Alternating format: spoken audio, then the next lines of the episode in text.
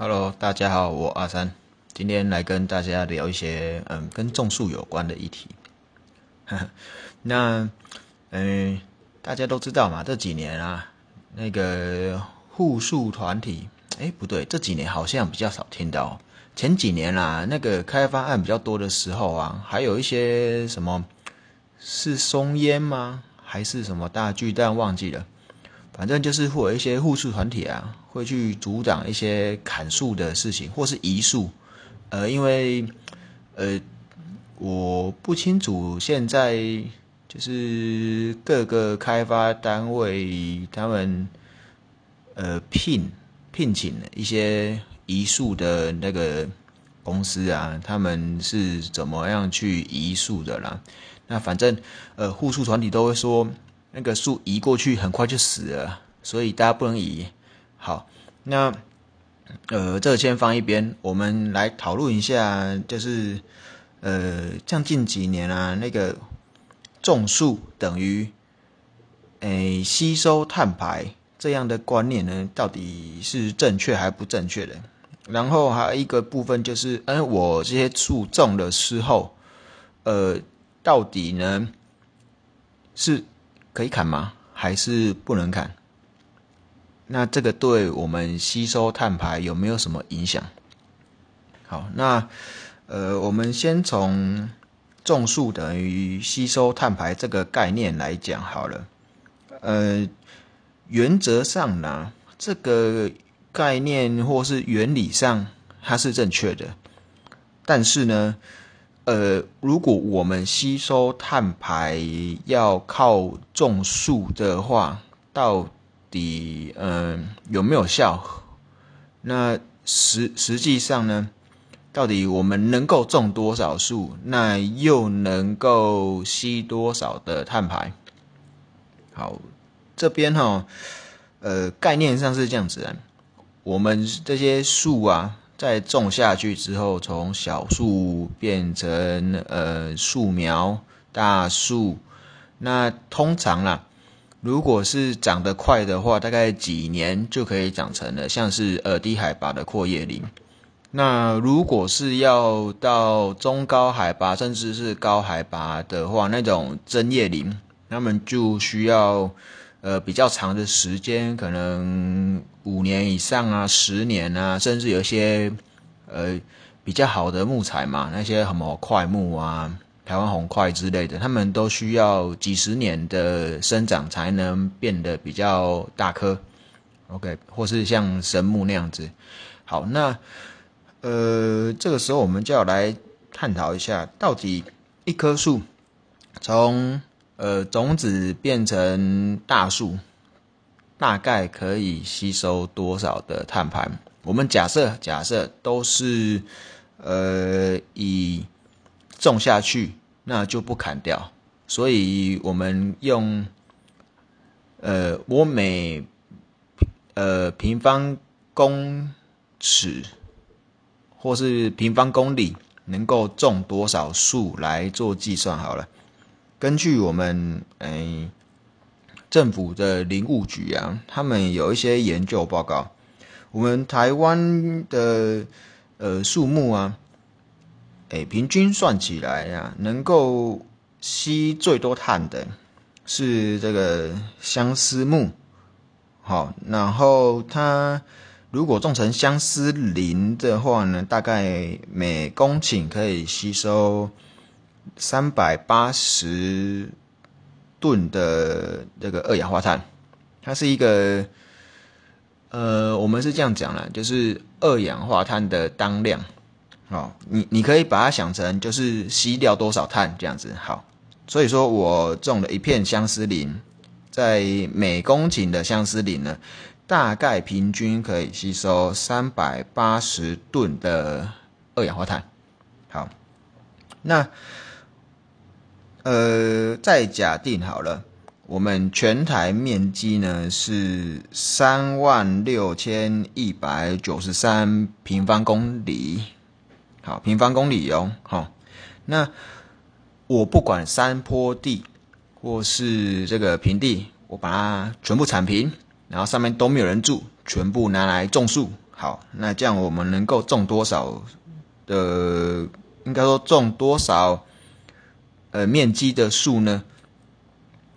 或者我我这样直接算好了，因为大家也不喜欢听公式嘛。基本上呢，如果我是用这个数据来看的话，三百八十呃吨的 CO2 呢，就是每公顷的相思林，那我去乘上三万六千一百九十三平方公里，好，也就是说。呃，我种了一堆树呢，之后呢，就是我全台种满树，大概呢可以吸收一千三百七十五百万吨的 CO2，就是二氧化碳。好，我这些树呢种下去之后，我就不砍它。我总共呢全台种满，可以吸收一千三百。七十五万百万百万吨的二氧化碳，好，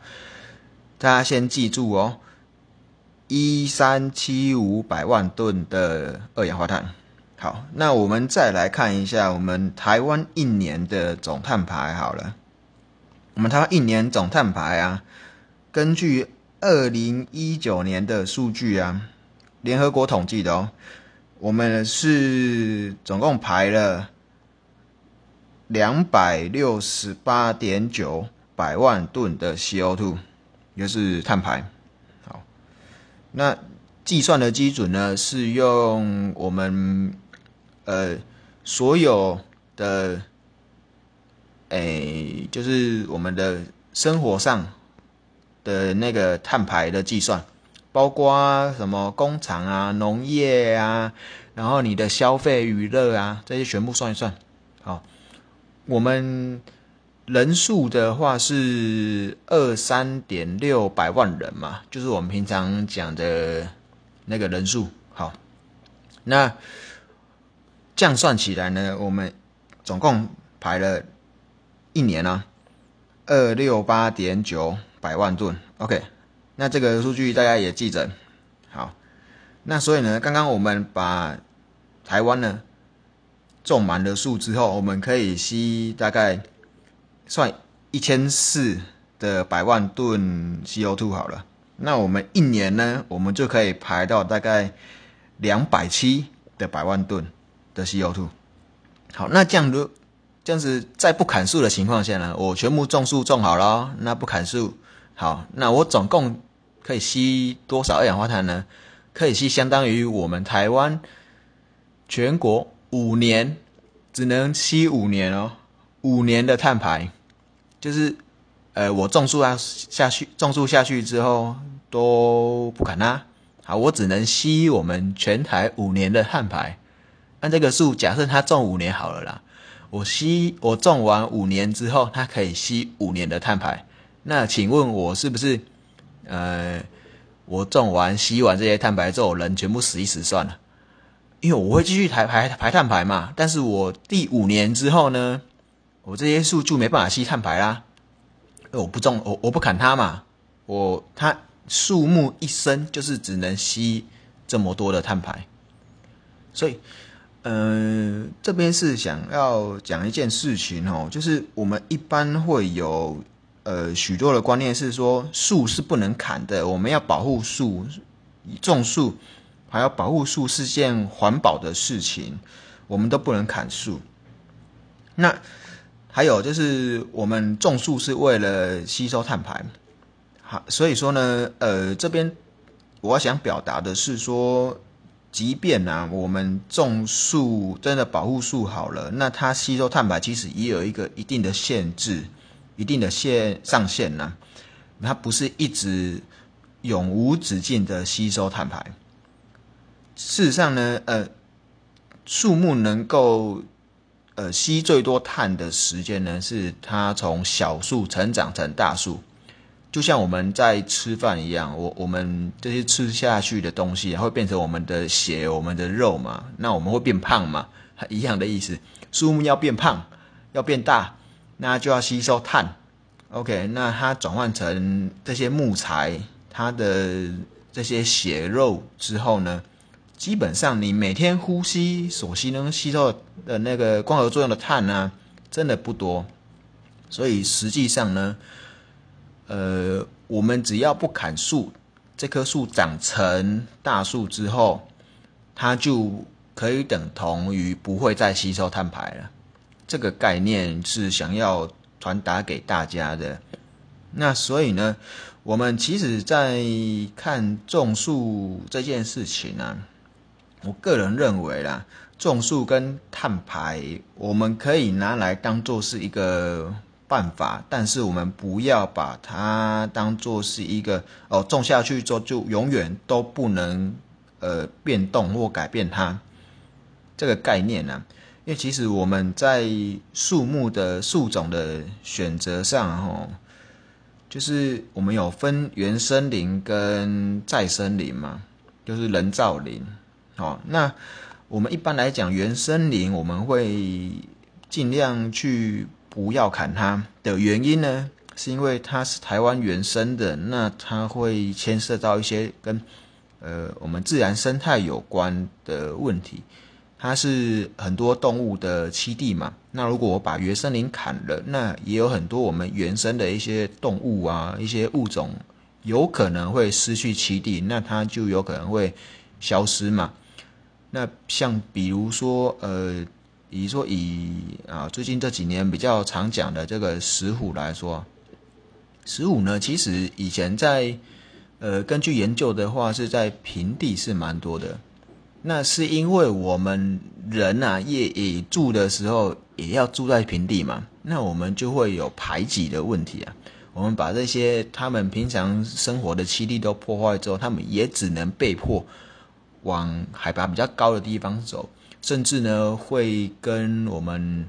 呃人类居住的环境呢，会有一些相交的状况，所以才会有一些呃，第一个被人看到嘛，被人看到嘛，然后呃，可能被我们的一些呃宠物咬死啊，或是说呃被车撞啊、路杀这一类的状况。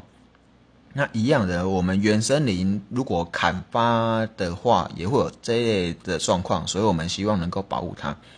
呃，但是呢，我们平常的这些路上的树啊，行道树，或是说我们一些为了景观造景而种的这些树啊，它其实比较偏向呃再生林，或是说我们林务局啊，它其实有规划一些土地啊，是用来种这些。呃，人造林或再生林的，那呃，这些人造林跟再生林能不能砍呢？事实上，呃，应该是要砍的，因为这些其实都是木材。呃，跟大家讲一个数据哦，就是我们台湾的木材的进口率呢是非常非常高的，我们大多数的木材啊都是进口的，不是我们本地本土生产的。也就是说呢，呃，我们台湾基本上不产木材，我们的进口率呢是九十八、九十九趴，很高哦。就是你目前所看到的家具啊，都是进口的，都是从海外进来的木材。所以呀，就是呃，一方面呢，呃，为了提高这个木材的自给率，那。又为了能够，呃，让我们的碳排能够多吸一点呢，其实我们在这个再造林的部分呢，我们应该是要能够让它能够，呃，再生啊，不停的种植、砍掉、种植、砍掉，那去做这样的事情，我们才能够达到一个比较好的，呃，木材自给率以及碳排固碳的这个效益。好，所所以，我这边只是想要表达的是呢，嗯，我们在护树的时候啊，跟我们在做植树这些事情的时候啊，其实并不是大家所想的这么简单哦。我种树下去之后，碳排呢就会一直不断不断，呃，持续可以到呃一生，比如说几百年啊，都会有一直碳排下降的状况，这是不可能的。好，我们必须要一直重复种树、植树、种呃呃不不好意思讲错了，种树、砍树、种树、砍树，让它一直不断的呃这走这个生长的循环呢，我们才会有比较好的呃固碳的效益，然后这些固下来的碳呢。也会转变成我们生活所需的一个资源。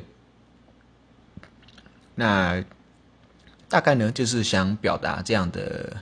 呃意见，或是这样的看法了，给大家做个参考。好，要记住哦，对我们呃，至少对我来说啦，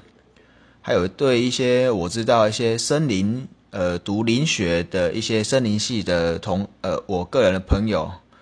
的看法也是这样子，就是我们保护原森林，那是为了生态，但是呢，我们一些再造的这个再生林啊，或人造林啊，我们基本上呢是希望能够呃让它被砍伐，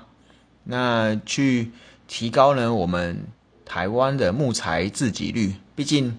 呃木材从海运进来或走空运进来。呃，不管怎么运输都好了，它都需要排碳。我们都需要呃运输的时候呢，都需要一些燃料嘛，所以我们都会增加碳排。那这其实反而不是那么环保的。所以我们为了环保呢，我们希望能够有更高的木材自给率，那也是让我们的呃台湾的林木的产业能能够更蓬勃发展呐。然后以我自己个人环境工程的角度呢，也是希望能够降低我们呃台湾就是产生这些碳排的量啊。毕竟我们毕竟呃应该说我们一直不断的去让它生长，我们才会呃降低我们的碳排。大概是这样的一个概念跟大家分享。好，谢谢大家，我们有机会下次见。拜拜。